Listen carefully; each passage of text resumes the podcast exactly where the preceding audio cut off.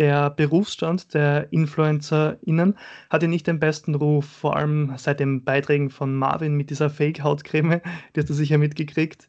Ja. Ähm, wie siehst du den Ruf? Also was läuft da so schief in der Branche?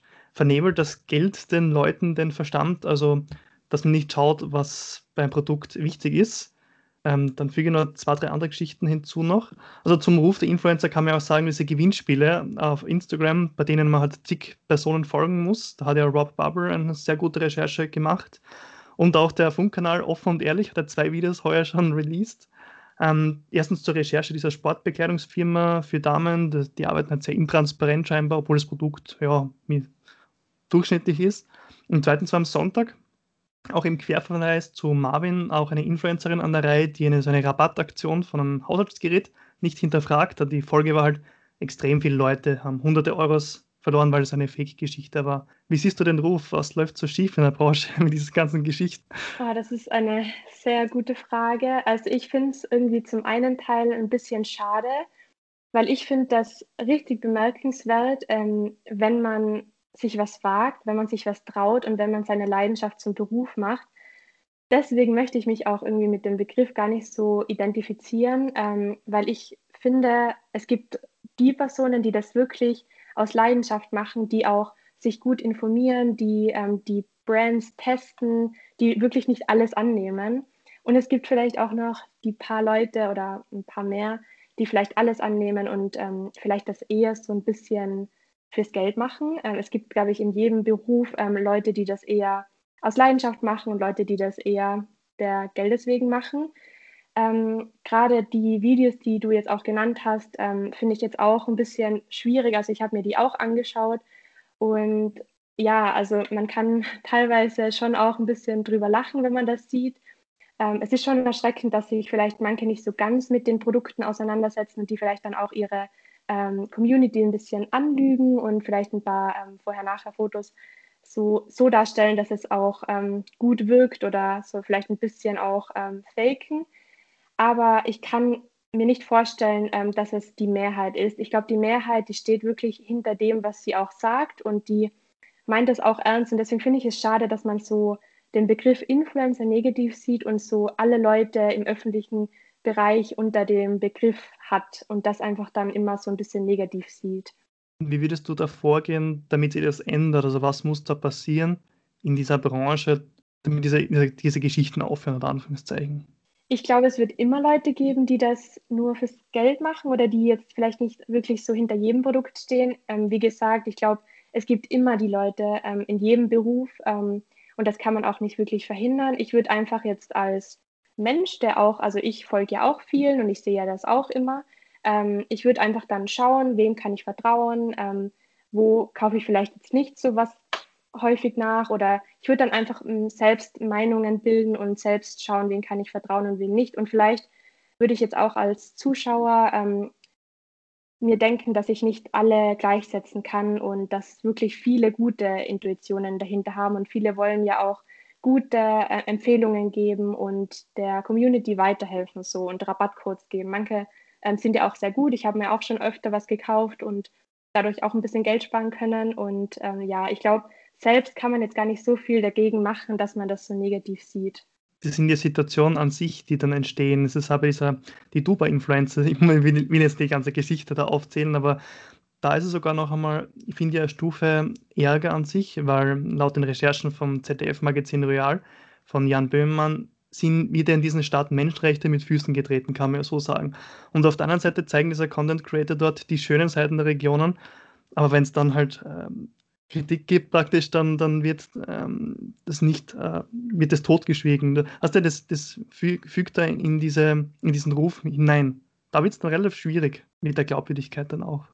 Ja, das stimmt auf jeden Fall. Also ähm, ich würde einfach raten, dass man den Leuten folgt, ähm, die, wo man merkt, die meinen das ernst. Ähm, die wollen ähm, einfach nur die Leute bereichern, vielleicht ähm, neue Gedankenwege zeigen, weil ich muss sagen, ähm, ich bin da auch immer super vorsichtig und es war mir von Anfang an so wichtig, dass ich wirklich nur das promote. Also ich habe jetzt auch, glaube ich, seit zwei Monaten gar nichts mehr promotet, weil ich mir denke, ich mache lieber gar nichts, also ich mache lieber gar keine Kooperation, als dass ich irgendwas halbherzig mache. Und da gibt es auch ganz viele, die das so sehen. Ähm, also es gibt jetzt nicht nur diejenigen, die eben in Dubai leben und ähm, ja, das so schön wie möglich darstellen, sondern es gibt ja auch noch ganz viele andere. Ähm, machen wir jetzt einen Themenwechsel, ein bisschen ähnliche Schiene. Du vertreibst auch so digitale Produktivitätsprodukte, das ist ein lustiges Wort übrigens, wie Kalender und Karteikarten. Äh, warum verkaufst du diese Produkte? Es gibt ja online viele Gratis-Programme, Gratis-Produkte. Das soll jetzt natürlich kein Angriff sein, sondern warum soll jemand das kaufen? Ich sage jetzt, das reicht von 5 bis 20 Euro. Ich kann mir vieles gratis holen oder auch mit etwas Zeit und Mühe selbst erstellen. Ja, auf jeden Fall. Ähm, man kann sich das selbst erstellen. Ich habe auch schon vor, irgendwie da so ein paar Videos draufzustellen, wie man das auch selbst machen kann. Das ist ein ganz, ganz großer Bereich, der jetzt so neu im Kommen war, die digitalen Produkte, ähm, die ich ähm, verkaufe. Ich habe das irgendwie, ich habe mir letztes Jahr so gedacht, ich möchte ganz gerne mal so ähm, Kalender selbst machen ähm, und habe mich dann ein bisschen informiert. Und mein ursprünglicher Gedanke war es auch, die gar nicht zu verkaufen, bis ich gemerkt habe, wie viel Arbeit dahinter steckt. Also ich habe wirklich, ich glaube, fünf Monate lang ähm, da reingesteckt in den einen Kalender und habe dann gemerkt, wo ich mich so ein bisschen damit befasst habe, dass das ganz viele Leute machen und die da die auch verkaufen. Und ähm, da bin, also es gibt auch viele Gratisprodukte, das stimmt. Ich habe mir die alle nicht angeschaut, also ich weiß nicht, wie viel Zeit dahinter steckt, aber ich kann sagen, ich habe mir wirklich richtig viel dabei gedacht. Ich habe jetzt nicht nur den Kalender gemacht, sondern ich habe da auch ganz viele Tipps mit reingegeben. Ich habe auch ähm, so ein paar Anregungen für die Persönlichkeitsentwicklung dazu geschrieben. Und deswegen habe ich mich dazu entschlossen, den auch dann zu verkaufen und habe mich jetzt auch dazu entschlossen, dass ich ähm, einen Teil des Geldes dann auch spenden werde, weil ich irgendwie finde, man kann so auch was Gutes machen. Und ähm, ja, jetzt bin ich ganz happy damit, dass ich die Entscheidung getroffen habe. In deinen Videos zeigst du ja deinen FollowerInnen sehr viel Privates aus deinem Alltag. Ähm, siehst du bei steigender Reichweite nicht das Problem vor, ich sage jetzt seltsamen Personen, die stalken oder dich auf die Nerven gehen? Wenn eine Person das Ziel hat, dann findet ja alle, findet das ja auf dem Silbertablett, kann man so sagen. Wenn man es aus dem Fenster filmt zum Beispiel. Da gibt es eine Geschichte dazu. Laut mehreren Medienberichten hat ja der Streamer und YouTuber Simon Unger auch einen Besuch bekommen von einem Fake-Paketboten. Äh, durch Zufall Zeugen konnte diese Person ausfindig gemacht werden. Es war ein Österreicher, der wirklich diesen Weg auf sich genommen hat, auf die portugiesische Insel. Wenn du sowas hörst, was denkst du darüber? Ähm, ich bin auf jeden Fall sehr geschockt, wenn ich sowas höre. Und ich muss sagen, seit ich mit YouTube angefangen habe, habe ich auch immer ähm, so ein bisschen Bedenken, was das betrifft. Und ich muss auch sagen, dass ich da vielleicht auch zu wenig vorsichtig war.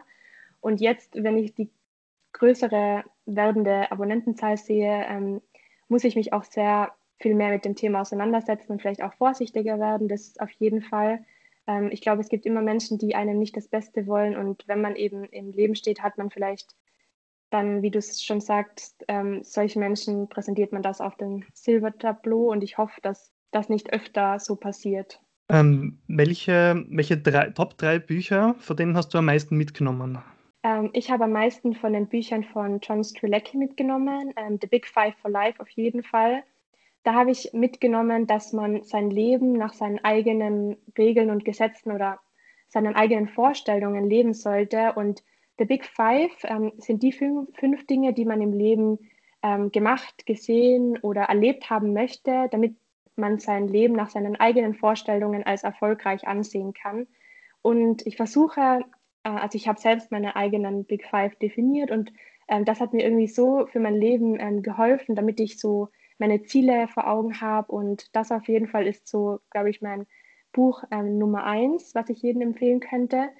Dann ähm, Café am Rande der Welt, da sind ganz, ganz viele Lebensweisheiten drin und ganz viele Aha-Momente. Ähm, dann Safari des Lebens, auch von John Strzelecki, finde ich auch super. Oder ähm, was ich jetzt so noch sagen kann, wenn ich einen anderen Autor erwähnen kann, ähm, das Kind in dir muss Heimat finden. Das finde ich richtig, richtig gut geschrieben und hat mir auch ähm, sehr vieles ähm, klarer gemacht. Und was würdest du den HörerInnen der Generation Z Radioshow auf Radio Helsinki 92,6 als Botschaft zum Abschluss mitgeben? Überlegt euch, was ihr wirklich im Leben wollt und traut euch auf jeden Fall ähm, euren Wünschen nachzugehen. Ihr müsst nicht das machen, was von der Gesellschaft als gut angesehen wird, sondern macht das, was ihr selbst für gut empfindet. vielen Dank für die Worte und deine Zeit hier im Interview. Danke für die Einladung.